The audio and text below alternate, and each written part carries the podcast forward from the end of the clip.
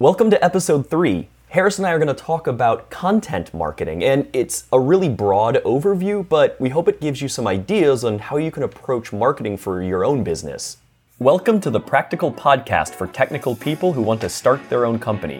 From founding to building your business, we're here to help. I'm Shawn Hymel. And I'm Harris Kenny. This is the Hello Blink Show.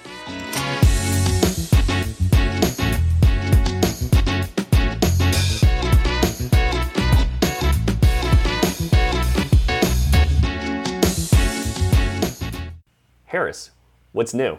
Well, kicking off some new projects, some new clients in the new year, which I'm excited about, and it's given me an opportunity to really dig deep into uh, some tools. And so I have been using uh, HubSpot for my CRM. And so I use it myself, and I've got a number of clients who are using it as well. And I've been helping them really kind of take full advantage of the features around lists, uh, tasks, basically automating that some of that workflow on the sales process side.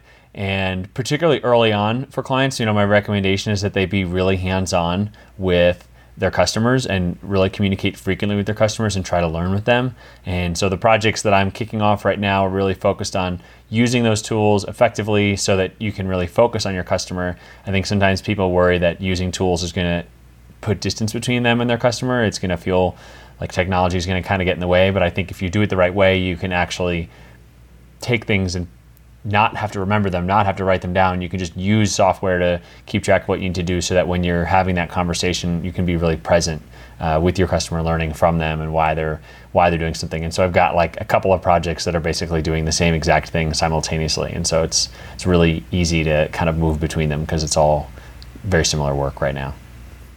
That's a really good point about engaging with your customers and really listening to them I think there could probably be an entire episode on that.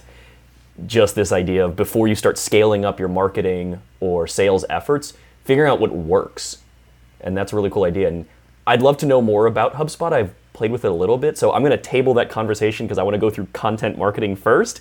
And then I want to get your thoughts on HubSpot maybe at the end of this and or it's a potentially an entirely separate episode that we do. Yeah, and I think it's good that it come up here in this episode because HubSpot's inbound approach, you know, really necessitates doing content marketing. So I think that these tie in nicely. But Shawn, what about you? What what's new? What are you working on? Uh, what am I working on? I just finished four videos for two for Microsoft and two for DigiKey.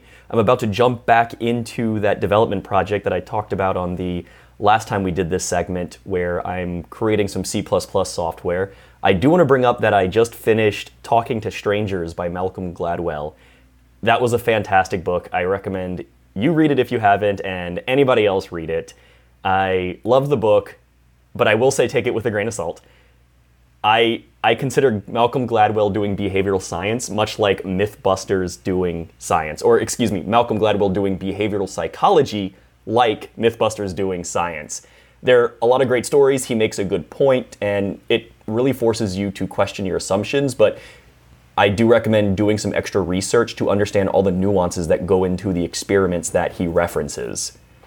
In the book, he talks about this idea of defaulting to truth, where the whole idea is that when I'm talking to somebody, I assume that they're telling me the truth. And most of us go about our daily lives doing that, and it's a good thing as a social construct. As a social construct, if we doubted everybody, it would make for a lot of interesting fights among people all the time. So I think defaulting to truth offers a lot of good benefits, but he talks about how that can be problematic if you don't fully understand somebody who might be lying to your face, right? If they lie to your face with a smile, then it's hard to pick that out.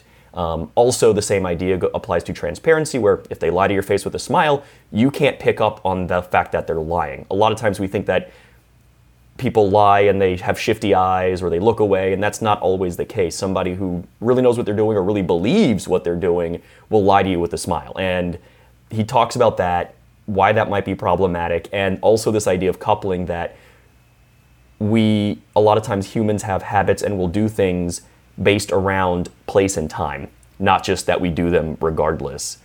And all of these things contribute to why we have a hard time understanding other people and other cultures sometimes. In fact, he gives one example where computer examples perform better than judges for predicting who might flee or committing or committing another crime when they're out on bail. Now, right, he doesn't go into some of the problems, right? These algorithms could embed biases into the system that we've already established, like racial profiling and whatnot. But the idea is there that this idea that I need to look at somebody in the eyes to tell if they're telling me the truth, that's not necessarily always the case. And in fact, it's wrong a lot of the times to our detriment. So, great book, a lot of fun. I love Gladwell's work. Yeah, he's written quite a few good books over the years. I've read a few of them. I have not read. Uh, I've not read his latest one, but uh, I had a family member who was reading it. and we were talking about it over the holiday break, so I will have to check it out. Yes, it's a good one. If you like his stuff and you like that idea of behavioral psychology, it's a lot of fun. All right, let's jump into content marketing. Here's our prepared segment. So, for this, I want to give a broad overview of what makes up content marketing. There is so much that goes into it, and in fact, it's changing all the time even if you're an expert in one thing, it's probably going to be different in like six months.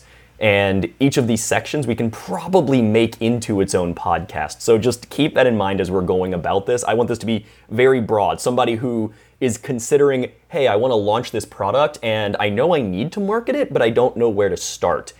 And we want to give you some vocabulary and things that you might want to consider jumping into for that. So the first is to give a few definitions outbound marketing versus inbound marketing. And keep in mind that inbound marketing is really a term that was made up by HubSpot. So take it with a grain of salt, but the idea is there.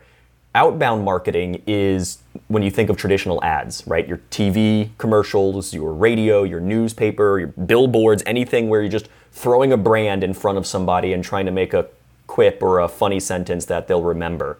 This also applies to things like internet ads. Basically, anytime you have to pay to force your brand in front of people is outbound marketing. So, Google ads, Facebook ads, site banners, things like that. Also, things like sponsorship. So, if you want to sponsor a conference like the Open Hardware Summit coming up in March, right? You get your name up there, and maybe they have a banner, Welcome to Open Hardware Summit, and you get your name up there. There's you can also sponsor podcasts, anything like that, all considered outbound marketing. The thing is is this is kind of a dying breed. It's a very hard to measure for your return on interest. You can blast all the media you want. You can spend a lot of time coming up with funny logos, quips, songs, whatnot, and you aim for top of mind awareness. You know, when you think of, I want a refreshing beverage, you think of Coca Cola because they blast you with all of their media. The question is think about it for yourself. How often do you pay attention to billboard ads or banner ads on a site, right? When was the last time you clicked on one? When was the last time you drove past a billboard and really noted it to your brain? Not just, oh, that's a billboard, but you're like, yeah, I'll call that guy when I'm next time I'm in an auto accident, right? Maybe you do, maybe you don't, but just pay attention to how much you're doing because that'll inform you what your customers might also be doing, right? What's good marketing for you probably also applies to your customers. And I don't think that outbound marketing is useless. I think it's still useful, but I think we're giving away to this idea of inbound marketing you can still use outbound marketing to help you identify an audience. What does your audience engage with? What do they like? What do they click on? So it can be a useful tool if even if you're planning a lot of content for inbound marketing. So Harris, I wanted to ask you, have you used outbound for some of your clients? If so, have you found or what have you found to be successful? Definitely. And I think also it's worth noting there's some overlap. And I think you were just speaking to this too, where you can use a traditional advertising technique and maybe to get someone's attention, get them to hit a landing page. And then maybe once they land on that landing page, then they're registering to attend a webinar, registering to receive your newsletter, signing up for a demo of a product. Uh, and then maybe they are now considered an inside sales opportunity or maybe they're now going to be going through you know matriculating through some marketing sequence of getting updates and things like that and so they're if you think of it kind of like a venn diagram you know i think I, i've had experience in kind of each of the three you know those three segments of the venn diagram um, i think you know for outbound traditional outbound really the, the companies that do that really effectively, they are brands. And I think that for someone who's new and starting a business, that's just not relevant for them. Uh, but I think that for a big brand like a Nike and Under Armour, um, you know, a lot of these consumer goods companies, um, food and beverage, things like that, like Budweiser and Coors, you know, they are really competing for mind share and they're really competing for attention at like a whole different level. And so if you go to a big trade show like a CES, you're going to see Sony, and Google, and Amazon having these really big presences there. And a big part of the reason for that investment is that they just want people to see that they're doing well. They want to be seen as relevant. They want to be seen as, you know, leaders in that space of that trade show. And so, you know, the like if you've ever exhibited at a trade show uh, for your business or you're considering it, you can see that the costs go up exponentially as kind of the booth gets bigger and you know you start looking at the out of home advertising like billboards and you know different digital ads and things like that. Um, so I think that it's for the, a lot of the folks, my clients, and a lot of the folks listening to this, that's just like a world that you're not going to compete in uh, for some time, maybe ever. um, I think that you know a lot of these more niche companies, direct to consumer companies, are telling a specific story where people are going to want to find you. And they're going to be looking for things that you're talking about. They're going to be looking for things you're talking about on social media or maybe tutorials that you're making. Um, so I think that, you know, for the purposes of this, what we're talking about here on the show, I think definitely inbound, maybe a little bit of outbound, like you said, to test some ideas, um, to test if you can pay to acquire customers and do that in a way that doesn't lose you money. Um, but if you're going to do that, I think you need to be really disciplined about it and because you don't have the money that a big brand has to spend.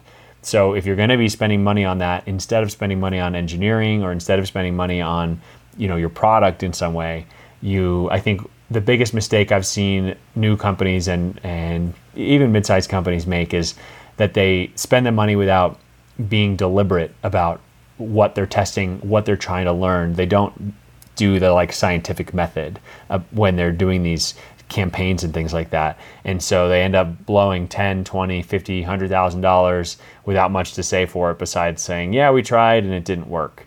Um, so that would be my biggest caution about some of the more traditional advertising techniques. Um, I don't think they're going away, but I think that their relevance for new businesses and even medium-sized businesses, I think the relevance is less compared to other ways of getting the message out.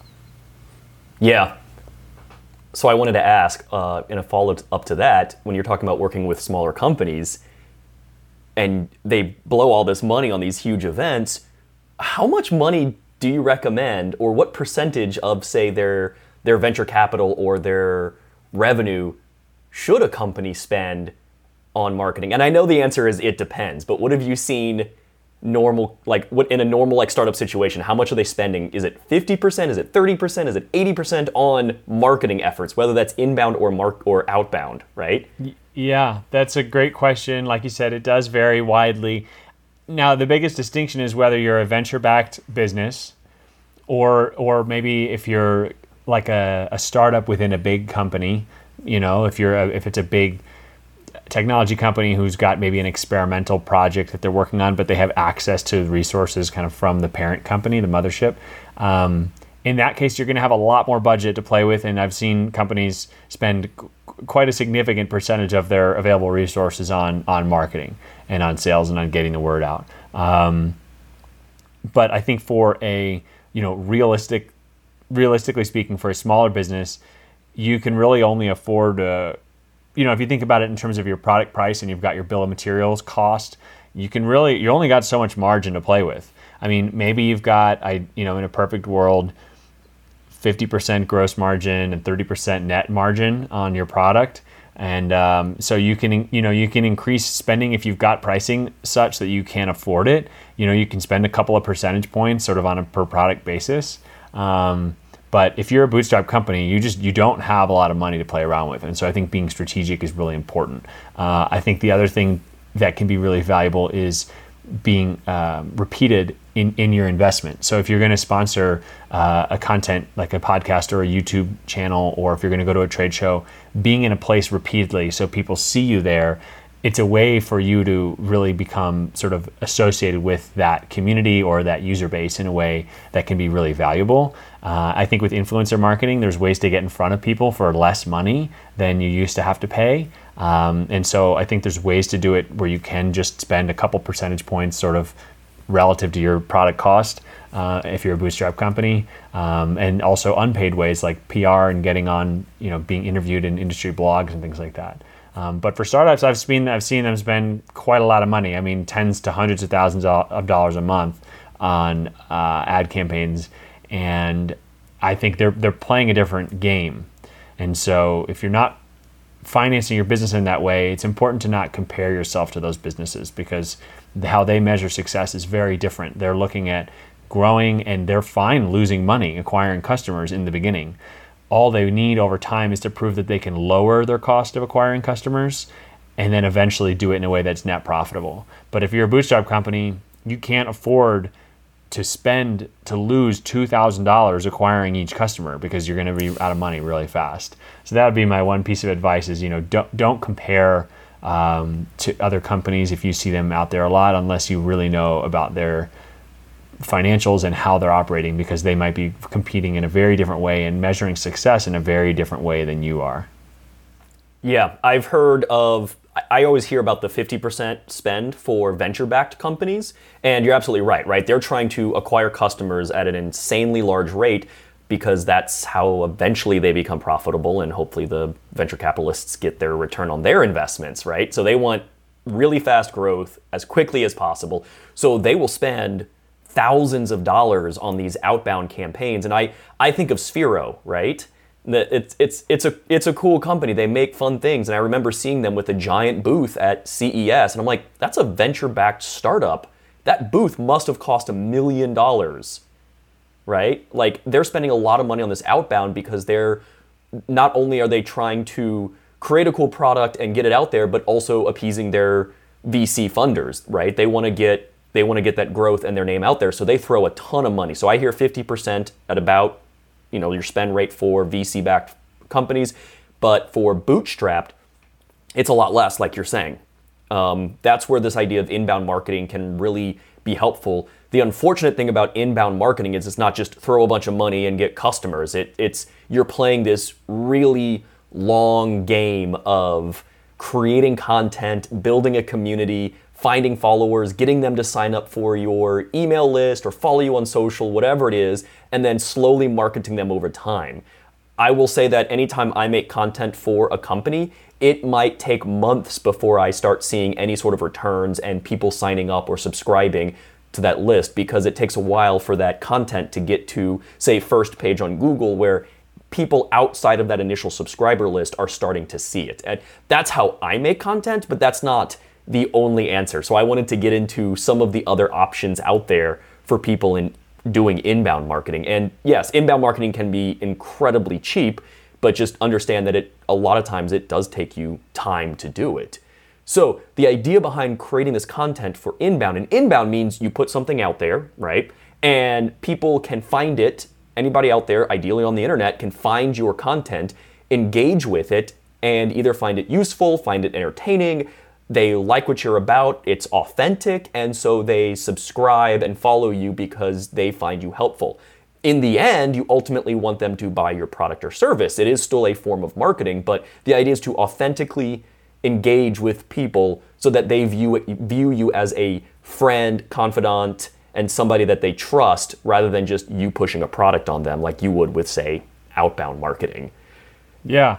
And Shawn, let me just ask you a quick clarifying question here. So, it sounds like with the inbound approach, you know, you're saying that a brand, a founder, they need to become their own publisher. They need to be making editorial decisions about what they think their audience is going to be interested in that they can't just outsource it like you would outsource it by buying an ad and you, are trusting that magazine to build the audience. You're saying that you need to kind of develop a different skill set to sort of anticipate what, you know, think of yourself as like a producer. Is that right?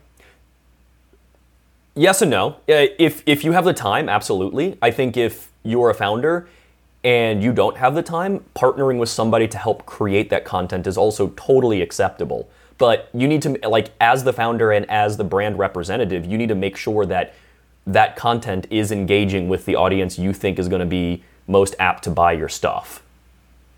Right? You're, you're still you're still the the brand you're still the holder of all the keys to that brand. Make sure whoever you work with, whether you hire them as an employee, you contract it out, it's it's you know a family member, whatever it is, make sure that they're representing you, right? You know, if it's if it's I, I'm trying to engage with this super technical crowd and you know it's PhDs publishing papers, that's that's my audience, then you know they are likely not on Instagram if it's like the super technical crowd. I've noticed that like Instagram's not a hot spot for these technical discussions, whereas Twitter kind of is. So if they're posting a bunch of stuff to Instagram because you read on a blog that Instagram's the new hotness, that's probably not the correct approach. So I think a founder needs to be aware of who their audience is and understand what they should be marketing. They don't have to do all the work. They don't have to be the publisher. Work find somebody to help you with that.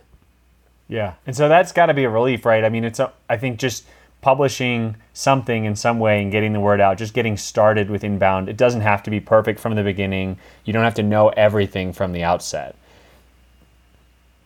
Yeah, that's that's so true. I think there are things if you're a solo entrepreneur who wants to create this business, I think there are some things you can do that without partnering somebody, without having to pay extra money, you can create content on the side and do it in a low risk kind of way. So, like, social media allows for that. It allows for you to build a brand and microblog, and you can do it, you know, two minutes every day talking about what you're building and build an audience that way.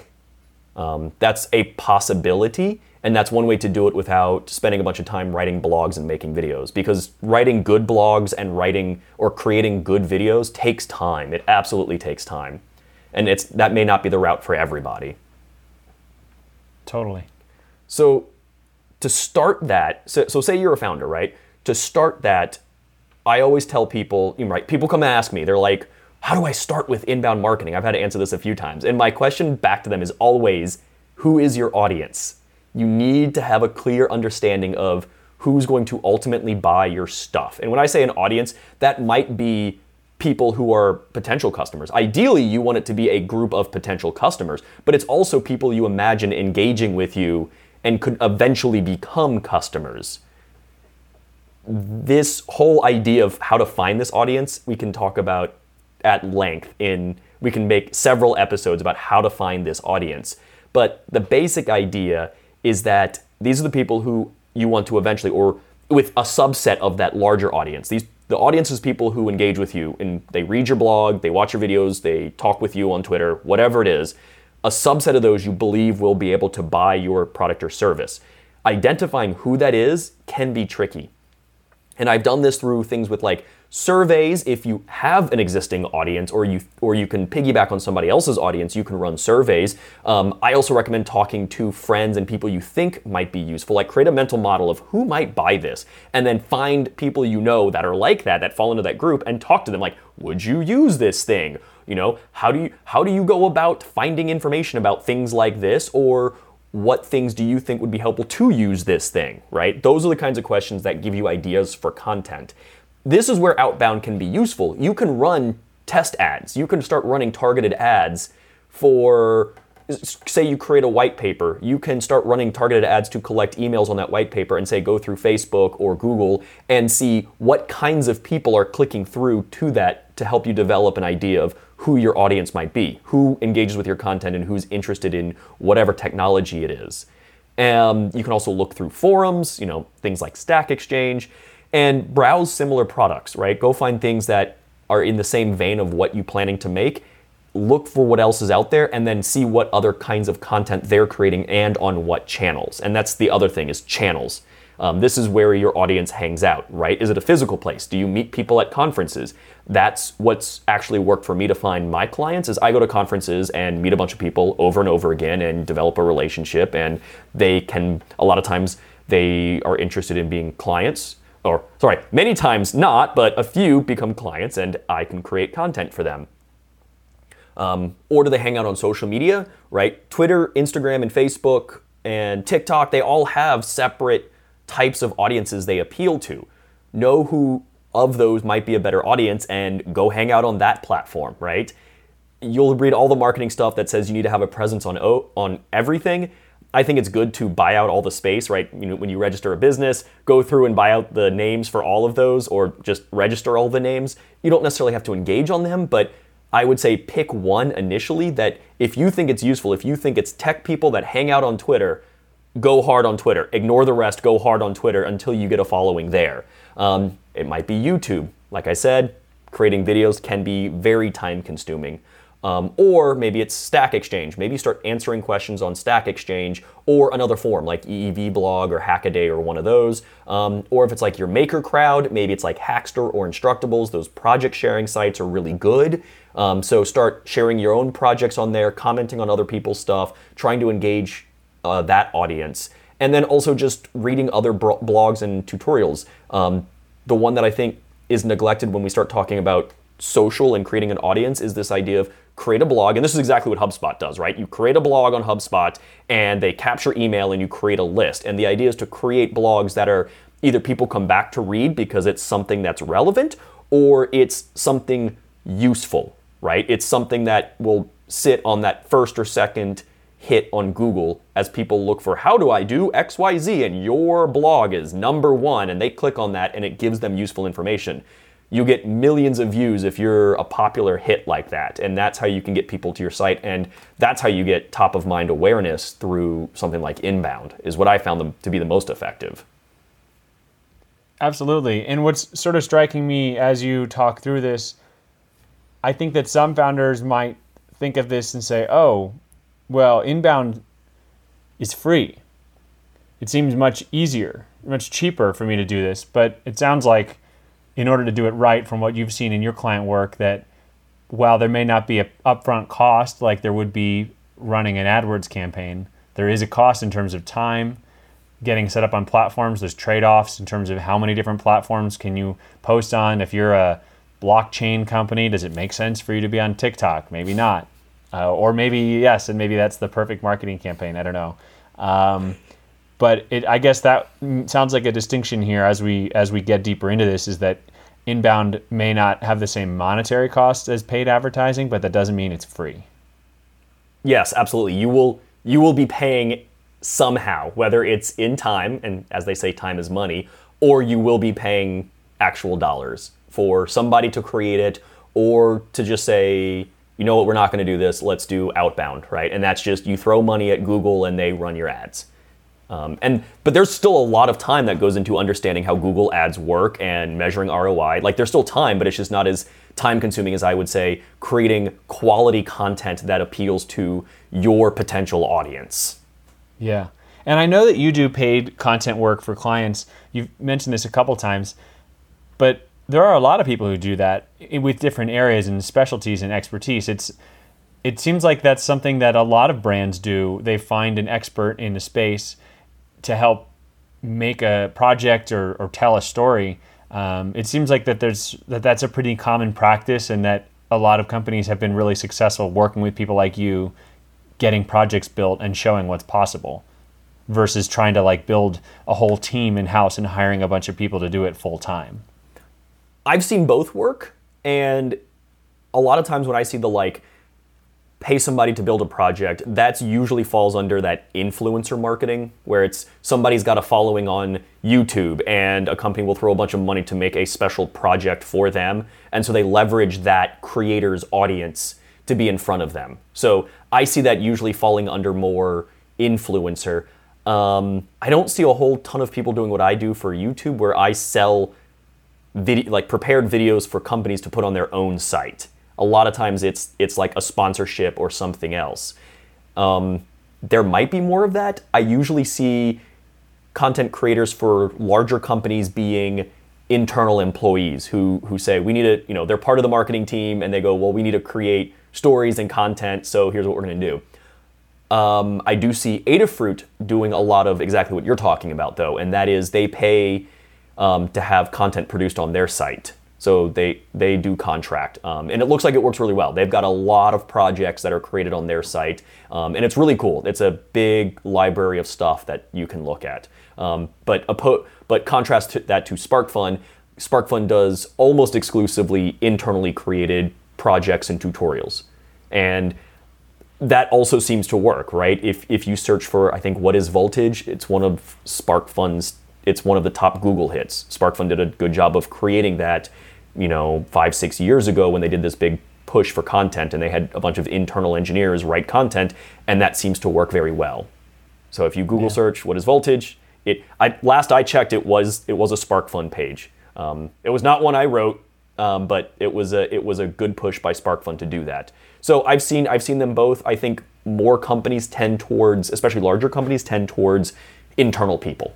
Um, but you're absolutely right. I think there's a market to have content creators being contracted. I don't think it needs to be internal people doing this. So if you're bootstrapping, consider that, right? Hire somebody part time to create content for you. Yeah, my experience, and there's, I guess, really ultimately, there's no one way to do it, right? It depends on sort of how you want to grow your business and where you see your points of differentiation. If making YouTube videos and having a person who can do that full time is something that you see as being a big differentiator for your business, maybe you invest in that.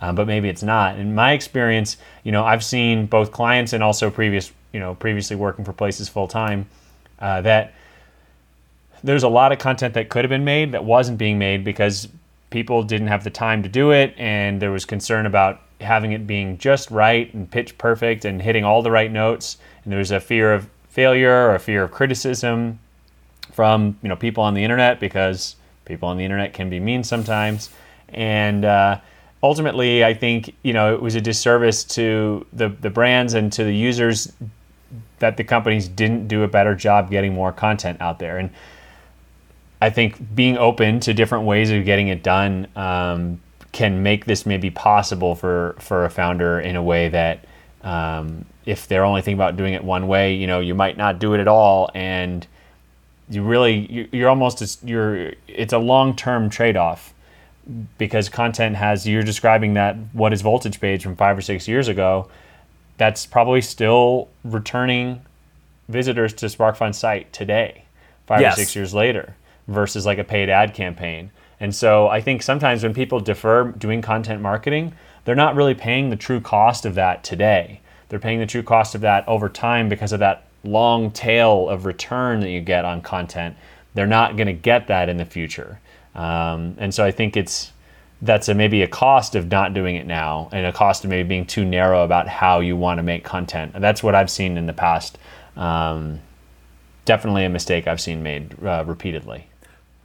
And I also think you bring up a very good point. I think a lot of marketers focus on this idea of making something viral, and you cannot make something viral. I can't stress that enough. There is no viral button, right? The idea of making a viral video does not exist. You you make a video, you make a piece of content and you hope and pray it goes viral. If you've made something that resonates with your audience so well that they share it with three people and those three people share it with those with their three friends and that's what becomes viral that just means you've created a good piece of content. You can't make it viral.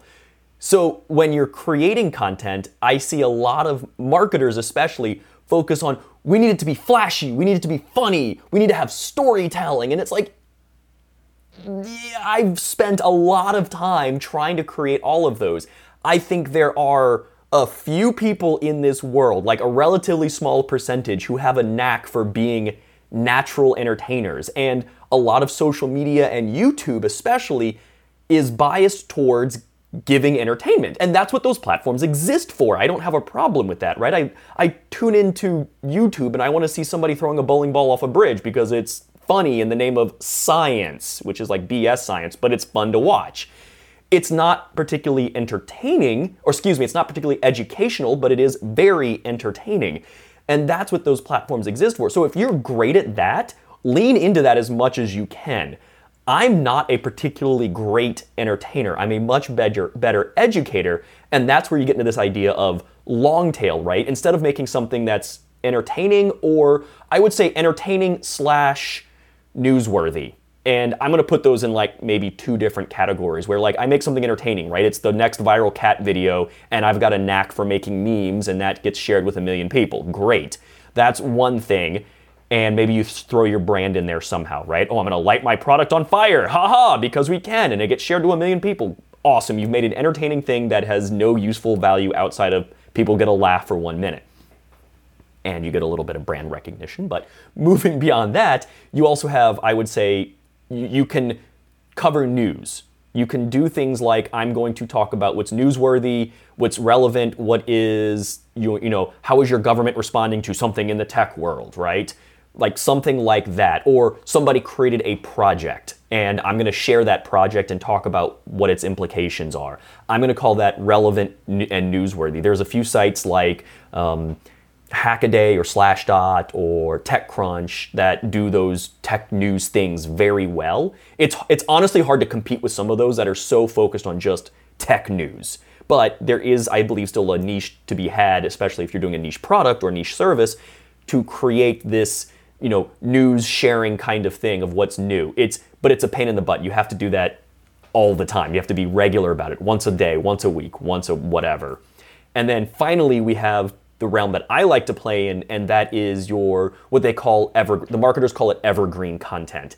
That is content that, like you were saying, Harris, you know, SparkFun writes this what is voltage tutorial, and you know, for the first six months, it gets like three whole views.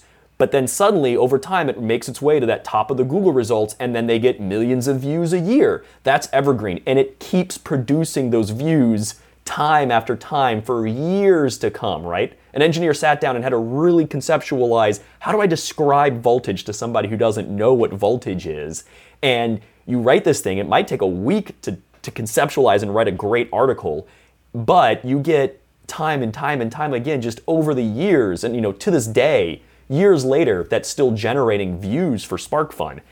That is evergreen content. That's what I like to focus on. That's where it's more educational. That's where you get into your tutorials, your how to's, picking something relevant, and giving people some kind of useful information that they can engage with.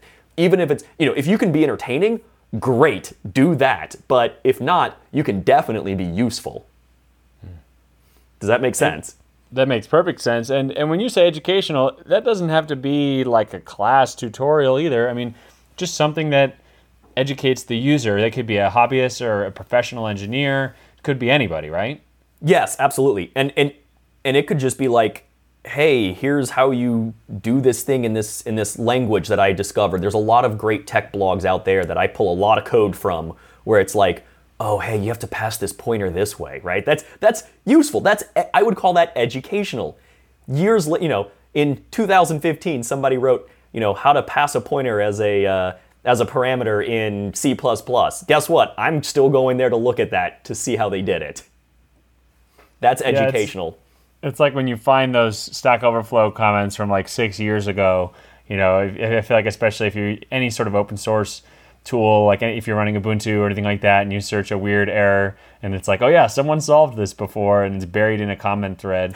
and it sounds like what you're saying is that even if like voltage, even if someone's done it before in some way, if you can add your own twist to it, that you're potentially adding value for your for your audience, for your learners. I mean, obviously, a million people have talked about voltage before, but obviously, SparkFun was able to put together something compelling and something interesting in a way that stood out over time. So you don't even have to be the most original necessarily or the best entertainer necessarily. And so it seems like the bar as we're going here, the, you keep lowering the bar in terms of who you know who should or consider making content. That you, don't have to be the best or the newest or the most original or the most entertaining.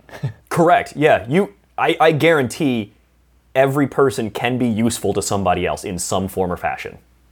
Right. And if you cre- if you make yourself useful, you will find people that engage with you, right? And, and that's, you know, when I say making yourself useful, I just mean be help, help somebody, right? Show them how to do something that somebody else, I struggled with this today and I didn't find a good answer on the internet. Let me write a three sentence thing on my blog and somebody else is probably going to have the same problem and go- they will find you through Google eventually. And that's where I believe that a lot of that evergreen content comes from. In fact, there's a fantastic book that I want to recommend if you're getting into this. It's Utility, Y O U, Tility, Y O U T I L I T Y. So it's like a portmanteau of you and utility. It's by Jay Baer. And the tagline for it is if you sell something, you make a customer today. If you help someone, you make a customer for life. And that's exactly what we're getting at. Make content that's useful for people and they will continue to engage with you. And do it not from a place of trying to push your product or your service on them. Do it from an actual, genuine, authentic way of I want to help somebody have a better day. I want to help somebody solve this problem. In the book, he talks about why Outbound is failing, why that's dying, and he gives some practical tips to creating useful content for audiences. And he gives one example that I thought was really cool, and this is the this is a Twitter handle at Hilton Suggests, and it's officially run by the Hilton Hotels.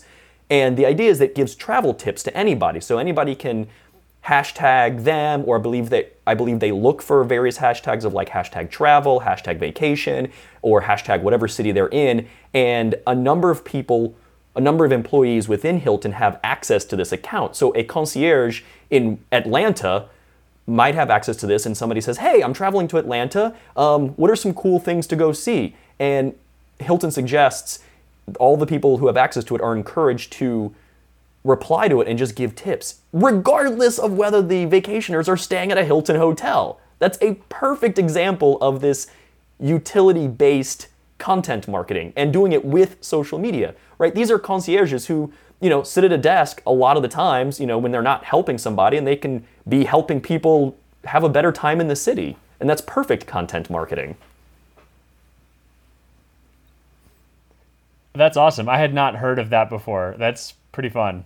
And I, you know, I think sometimes you see a lot of examples of brands sort of falling flat, and I think it's important to be authentic to sort of what what is it that you represent. In that case, it's service. You know, the idea of a concierge having suggestions on where to go, and you know, it's just kind of very consistent with what you would associate with, uh, you know, upper middle tier uh, hotel. Uh, which is that they would have someone who's informed and educated and friendly about kind of what you can do and how you can do it. Um, that's that's a really good example. Yeah. So I know we have to wrap it up pretty soon here, but before we go, I wanted to ask you how much success have you seen with HubSpot? It's I know it's quite an expensive service to use. I've heard very high success rates from people and great ROI, um, assuming you use it right. And they have training and all sorts of things. So I'm curious, what have you seen with HubSpot? And I've used it a little bit with SparkFun, but like just enough to like post a thing and measure some people signing up for emails. So, what's been your experience with it? Yeah, absolutely. Well, since we're breaking the fourth wall here a little bit more, let me also talk about you know content marketing in the in the form of this show. And you know, our intention in making it part of it is to just kind of get the word out and talk about things that we're interested in. And so, you know, just if you're listening to this and you think it's interesting, the themes that we're talking about, it might cross your mind, hey, maybe Shawn and Harris could help me or help someone who I know with my business. That's our intention in making this content, by the way. And, you know, we can be totally open about that because we're running our own businesses and we're always looking for kind of interesting folks uh, to work with. And one way is just by hopefully we're creating value for you in the show and this discussion is useful for you and so if you feel that happening at all as you're listening to this uh, maybe content marketing is working. Maybe we're doing a good job of it. It's totally meta, not gonna lie. yeah. And so, assuming that it is working, assuming any part of this you think, oh, that's kind of interesting.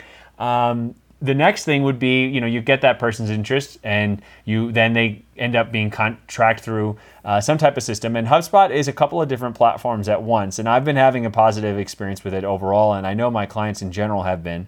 Uh, they've got a CRM, a customer relationship management software but then they've also got a service pack and a marketing pack.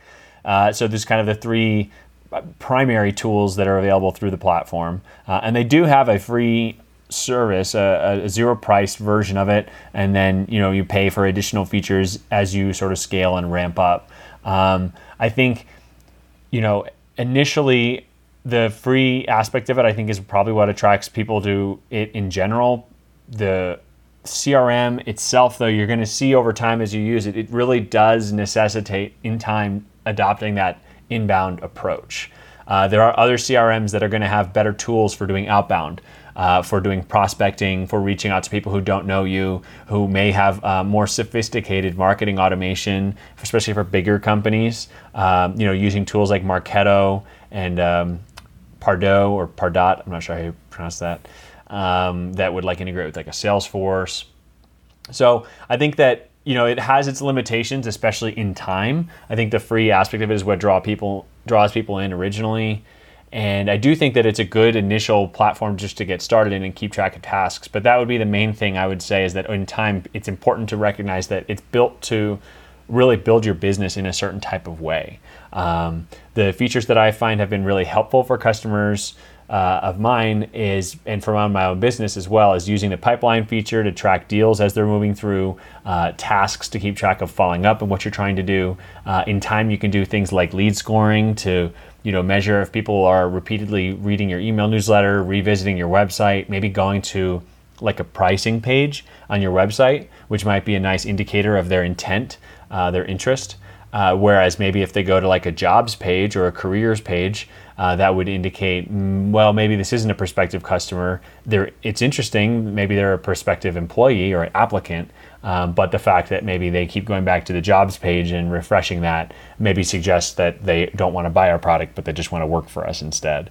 Um, so I think that would be my kind of initial broad brush response. I think that um, the the inbound approach is something that you really need to buy into if you want to use HubSpot in the long run. I think in the short run, it is a useful tool regardless. Uh, it has some really nice integrations, some very nice workflows around calendaring, scheduling meetings, um, reminders, and basically ways to be efficient as like an operator, as a as a user within the system. Um, so I think it stands on its own, um, but I think that depending on how you're finding your customers and plan on growing your business, there might be other tools like a Salesforce, like a Pipedrive. Um, you know, Zendesk has they required base CRM, and that would be an example of a CRM that integrates more with like the service and support side of the business. So if you see sort of if you have like big renewals and customers that are with you for a long time and that eventually you up, up upsell them uh, and that you're primarily a service-based business. Maybe you want to pick a crm that integrates more with your ticketing and hubspot has that but there are others that are built for that.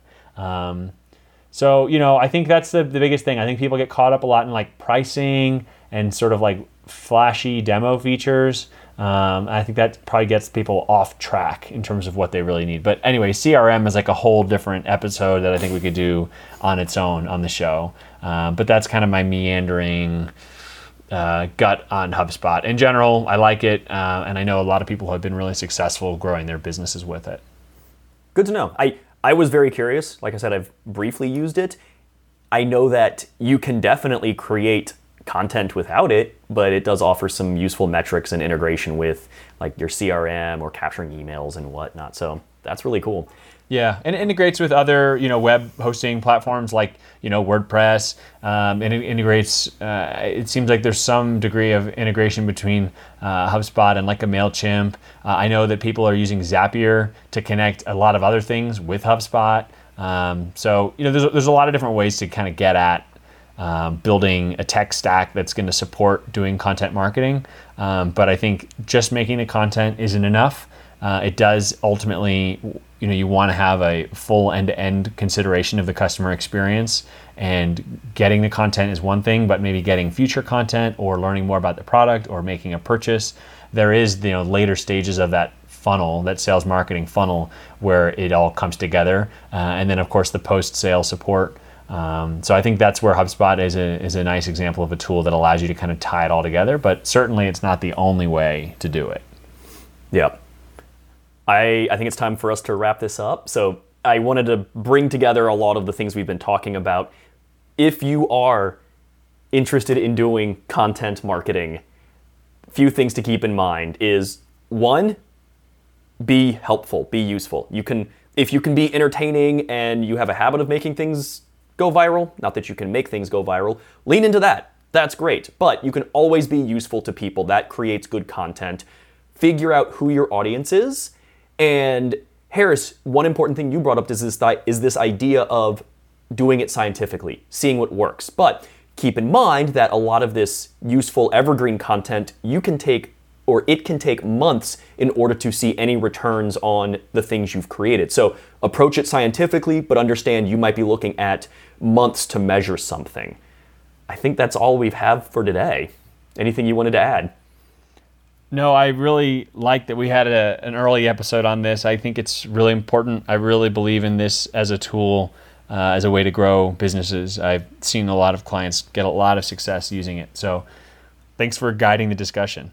Absolutely. And we can get into even deeper stuff. If you want to talk, start talking search engine optimization, how do you come up with titles? You know, what are some what are what makes for a good tweet? We can talk about those in future episodes, but I'm glad we were able to do this early and give a broad overview in case somebody's curious like what can I do to get started? Hopefully there's some things you can start digging into for that. All right, with that, I think that's all we've got for this episode. I hope everyone has a fantastic day and happy hacking. Thanks for listening. If you like what you heard, please subscribe, rate, and share the show. Let us know what you think on Twitter at Hello Blink Show. Find show notes at helloblinkshow.com. The Hello Blink Show is shared under a CC BY 4.0 license by Skull LLC and Kenny Consulting Group LLC. The intro and outro music is Routine by Amin Maxwell and is shared under a CC BY 3.0 license. This song can be found at soundcloud.com slash Amin Maxwell slash routine.